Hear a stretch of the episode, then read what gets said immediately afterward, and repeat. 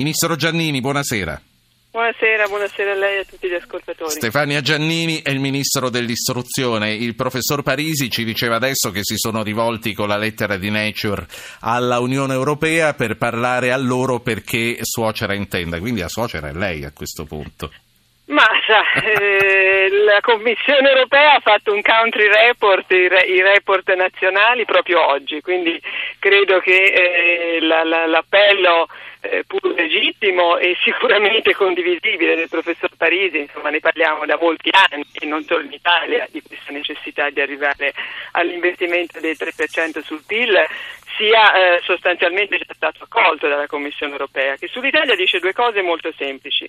Avete fatto una riforma importante sull'istruzione che introduce eh, la telefonata, mm, Ministro Giannini, eh, credo che la dobbiamo richiamare o proviamo un altro, provi a dire un'altra eh, frase, pur... perché va e viene, lei è in movimento. Eh, io purtroppo sono in viaggio, quindi non ho alternative di... No, ho capito, eh, si sta muovendo, speriamo insomma eh, che Dio ci assista. Mm, Mi allora, continui, sì, prego. Sì, no, stavo allora sintetizzando, volevo dire, la Commissione ha mandato oggi il suo rapporto sull'Italia e ha detto per i nostri settori due cose. Per la scuola eh, substantial progress, cioè un, un cambiamento eh, e un progresso sostanziale per eh, merito che entra e alternanza scuola-lavoro che entrano nel sistema dell'istruzione, sottofinanziamento per l'università, e veramente non parla della ricerca in, in, termini diretti, ma noi sappiamo e dobbiamo ricordare che il 75% della ricerca si fa nelle università e il 25% negli enti specializzati. Quindi è un dato noto, è un dato condiviso. Questo governo, è stato detto mi pare anche in trasmissione, ha fatto piccole cose, io mi permetto di dire la somma di piccole cose fa grandi cose, purché si abbia la lucidità degli obiettivi che si vogliono ottenere.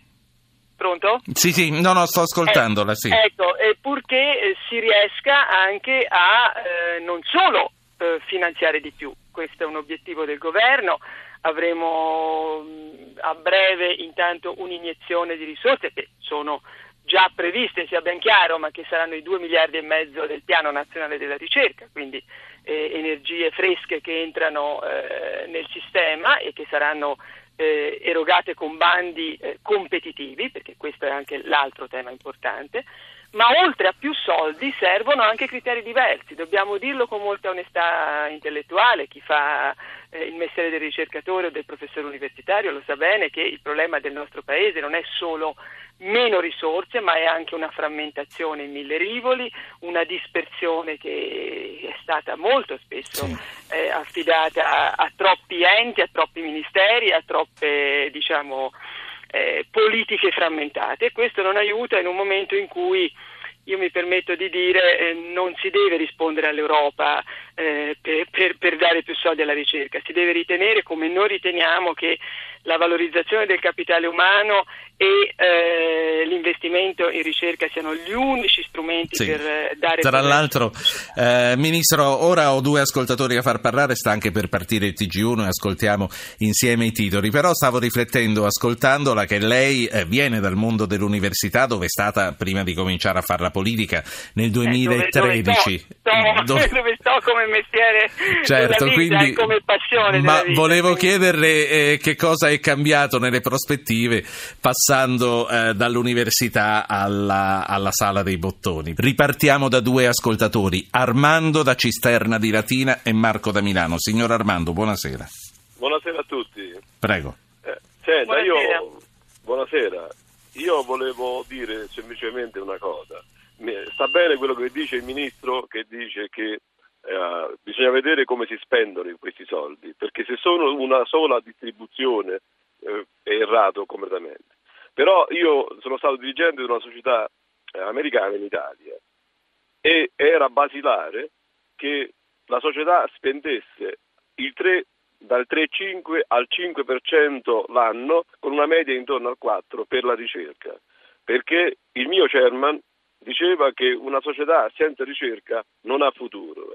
Sì, il chairman allora, è il presidente, giusto? Sì, il presidente sì. della società. era una società che già nell'88-89 eh, fatturava 2 miliardi di dollari. certo, quindi lei dice se una società stanzia questo per la ricerca, eh, un paese deve fare la stessa cosa. Esatto. Allora, ho letto bene il suo pensiero. Esatto. Sì. Io voglio dire due parole e poi chiudo perché avete molte cose da discutere. L'Italia è passata da una fornitrice di braccia a, a, e si è posta come fornitrice intellettuale di pensiero, di ricerca e di nuovi meccanismi che fanno la differenza.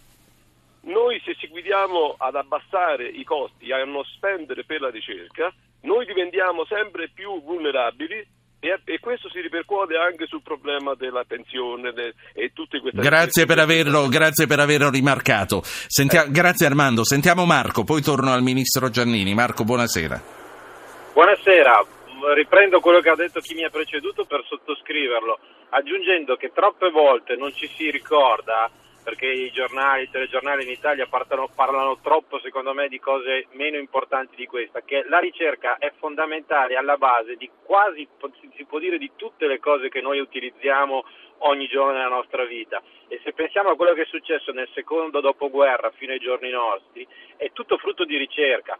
Questo per dire che se poi però questa cosa la si fa progressivamente rallentare, arriveremo, come diceva appunto la persona che mi precedeva, a, a dover appaltare all'estero tutto quello che potrebbe certo. essere l'innovazione tecnologica che facciamo in Italia. Marco, grazie. Sì, no, dica, no, dica. Aggiungo un'altra cosa, io ho un figlio che sta studiando al liceo e mi ha già detto che lui vorrebbe sviluppare poi all'università eh, possibilità di avere sempre più l'utilizzo di combustibili verdi e non inquinanti, lui pensa all'idrogeno piuttosto sì. che a un nucleare che non inquina, ma mi dice anche papà so che sarà fatica che lo possa fare perché con quello che in questo momento eh, stanzia l'Italia per la ricerca, ne parlavamo proprio lo scorso fine sì. settimana, o io trovo un'azienda che mi permetterà di fare questa cosa qua o sarò costretto a dover fare un altro mestiere. Certo, perché la, nel pubblico eh, la ricerca si sa come va. Grazie a lei Marco. Certo. Ministro Giannini, allora, da una parte gongoliamo quando vediamo che un ricercatore italiano fa scoperte mondiali come le onde gravitazionali, poi c'è un'italiana alla direzione del CERN di Ginevra, dall'altra parte vediamo fuggire anno dopo anno centinaia di giovani che noi stessi abbiamo formato spendendo i nostri soldi nelle nostre università, insomma produciamo più dottori di ricerca di quelli che possiamo fare lavorare. No, i dottori di ricerca ne produciamo ancora molto pochi, purtroppo. Tanti laureati, ma comunque anche quelli meno di quanto sarebbe necessario. Quindi io credo che eh, è giusto che, siamo, che possiamo gioire, che do, eh, io credo che dobbiamo gioire quando ci sono risultati e affermazioni importanti come quelle che ha citato, perché sono il sintomo di un sistema che è sano nella sua base. Certamente quello che hanno detto i due eh, ascoltatori è, è, una ricetta politica, è, è, un'agenda politica, insomma, non vale solo per una società privata l'idea che se non c'è ricerca, se non c'è investimento in ricerca e quindi innovazione non c'è futuro. Questo è un programma di governo, noi ne siamo profondamente convinti. Eh, piccole cose, eh, forse sono eh, 1500 posti eh, per i giovani in più, quelli che abbiamo sostanzialmente attivato quest'anno, ma eh, rispetto all'emorragia di, e, e, al blocco del, del, turnover che l'università e gli enti hanno avuto negli ultimi dieci anni, mi sembra intanto un passo importante e significativo. Senta, eh, il professor Parisi si augurava che si potesse fare macchina indietro almeno fino al 2008, quando eh, si spendevano eh, il 20% in più. Eh, lei pensa che sia un impegno che si può prendere questo? Cancellare quello che eh, non è stato fatto dal 2008 in poi? Ma non per nostalgia di un 2008 che ha prodotto nel prosieguo degli anni tutto quello di cui ci stiamo occupando oggi e per cui stiamo lavorando. Invece invertendo veramente una rotta è quello che questo governo ha cominciato a fare in questi due anni, intanto cercando di capire quali sono i problemi e cominciando anche con interventi eh, finanziari a partire da questa stabilità.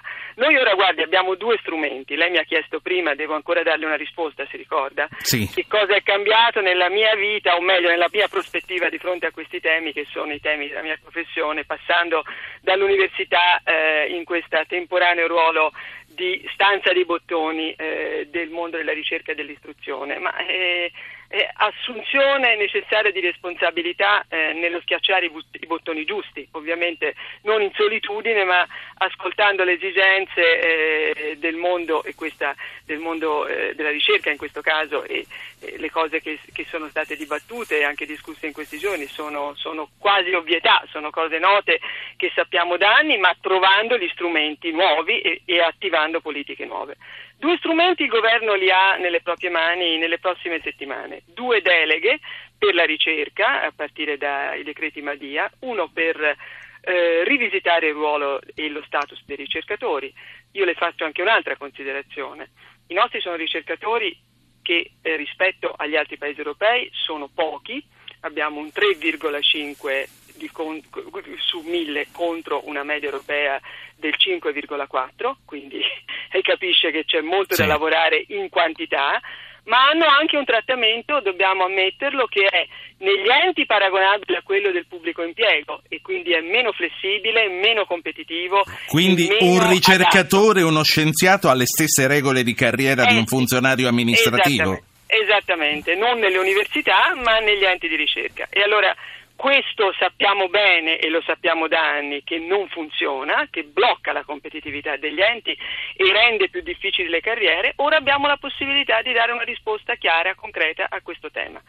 Abbiamo un'altra delega importante, è quella che ci dice rivisitare, ripensare il sistema della ricerca, cioè il ruolo di tutti gli enti che abbiamo, sono 24 in Italia, non dico che siano troppi, però bisogna capire qual è il ruolo di ciascuno e quali aggregazioni o comunque quali valorizzazioni sia possibile fare. E poi eh, quale tipo di finanziamento e quale, oltre a più risorse, quale miglioramento Senta. nella qualità della spesa. Io credo che questi sono, sono, sono passi importanti e sono passi molto concreti. Come, come, facciamo? Allora lei dice che comunque dottori di ricerca ce ne sono ancora pochi. Molto come facciamo pochi. a convincere i nostri studenti che quella può essere una strada giusta quando sentono tutte le difficoltà che ci sono, quando sentono che un ricercatore nelle università, benché vada fino a 50 anni, ha contratti triennali?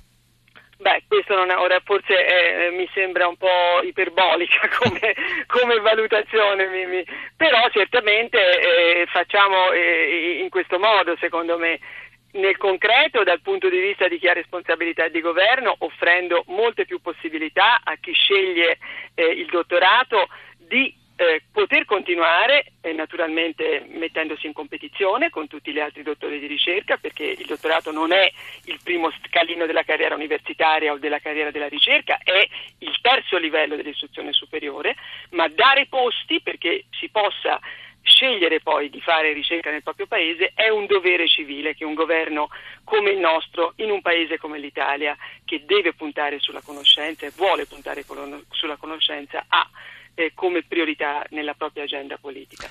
L'altro è un fatto culturale, mi lasci dire, è sempre, il, è sempre lì il, il nodo cruciale su cui lavorare diffondere sempre di più eh, l'idea che l'istruzione, l'istruzione superiore in questo caso, è un valore assoluto e che quindi studiare qualche anno in più, se se ne hanno le, le, le condizioni, e qui noi dobbiamo cercare di crearle per tutti migliori ovviamente, per tutti capaci e meritevoli come dice la Costituzione, è un valore inestimabile che non è paragonabile a nessun'altra esperienza, soprattutto in una, in una società che sia in Italia che negli altri paesi non può che cominciare a sostituire l'importanza delle materie prime, quelle materiali, con l'importanza della conoscenza e del sì. talento.